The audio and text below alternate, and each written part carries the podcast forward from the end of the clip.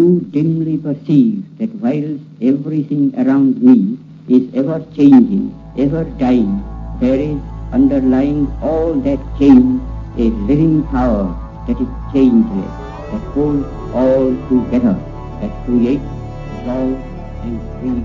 നമ്മുടെ ഗാന്ധി ഇങ്ങനെയൊരു മനുഷ്യൻ ജീവിച്ചിരുന്നു എന്ന് പറഞ്ഞാൽ വരും തലമുറ വിശ്വസിക്കില്ല ഗാന്ധി ജയന്തിയോടനുബന്ധിച്ച് ജി വി രാജ സ്കൂളിലെ ഏഴാം ക്ലാസ് വിദ്യാർത്ഥിനി വൈകാലാൽ അവതരിപ്പിക്കുന്ന പരിപാടി കേൾക്കാം. നമ്മുടെ ഗാന്ധി. ബ്രിട്ടീഷ് അടിമച്ചങ്ങല പൊട്ടിച്ച് സ്വാതന്ത്ര്യത്തിന്റെ ദീപ്തിയിലേക്ക് നയിച്ച സ്വാതന്ത്ര്യ സമര പ്രസ്ഥാനത്തിന്റെ നേതാവും വഴികാട്ടിയുമായിരുന്നു ഗാന്ധിജി. എന്റെ ജീവിതമാണ് എന്റെ സന്ദേശം എന്ന് പറഞ്ഞ മഹാത്മാഗാന്ധിയുടെ ജന്മദിനമാണ് ഒക്ടോബർ രണ്ട്. ആയിരത്തി എണ്ണൂറ്റി അറുപത്തി ഒൻപതിൽ ഗുജറാത്തിലെ പോർബന്ദറിൽ കരംചന്ദ് ഗാന്ധിയുടെയും പുത്രിഭായിയുടെയും മകനായി മോഹൻദാസ് കരംചന്ദ് ഗാന്ധി ജനിച്ചു.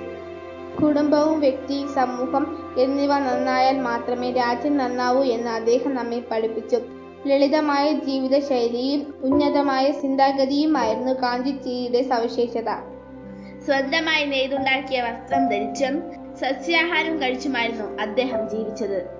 ഇങ്ങനെയൊരു മനുഷ്യൻ ജീവിച്ചിരുന്നു എന്ന് പറഞ്ഞാൽ വരും തലമുറ വിശ്വസിക്കില്ല എന്നാണ് ആൽബർട്ട് ഐൻസ്റ്റീൻ ഗാന്ധിജിയെക്കുറിച്ച് പറഞ്ഞത്. ദക്ഷിണാഫ്രിക്കയിൽ വക്കീലായി ജോലി ചെയ്യുന്ന സമയത്ത് നേരിടേണ്ടി വന്ന സാമൂഹ്യ വിവേചനങ്ങൾ അദ്ദേഹത്തെ വേദനിപ്പിച്ചു. ഇന്ത്യയിൽ തിരിച്ചെത്തിയ ഗാന്ധിജി വിവിധ സത്യാഗ്രഹങ്ങൾക്ക് നേതൃത്വം നൽകി. ചമ്പാരൻ സത്യാഗ്രഹം ഉപ്പു സത്യാഗ്രഹം എന്നിവ അതിൽ ചിലതു മാത്രം. സത്യത്തിലൂടെയും അഹിംസയിലൂടെയുമുള്ള അദ്ദേഹത്തിന്റെ പോരാട്ടത്തിന്റെ ഫലമായി ആയിരത്തി തൊള്ളായിരത്തി നാൽപ്പത്തി ഏഴ് ആഗസ്റ്റ് പതിനഞ്ചിന് ഇന്ത്യ ബ്രിട്ടീഷ് അടിമത്തത്തിൽ നിന്ന് സ്വതന്ത്രമായി. ഗാന്ധിയുടെ ജന്മദിനം വിവിധ പരിപാടികളോടെയാണ് ഇന്ത്യക്കാർ ആഘോഷിക്കുന്നത്.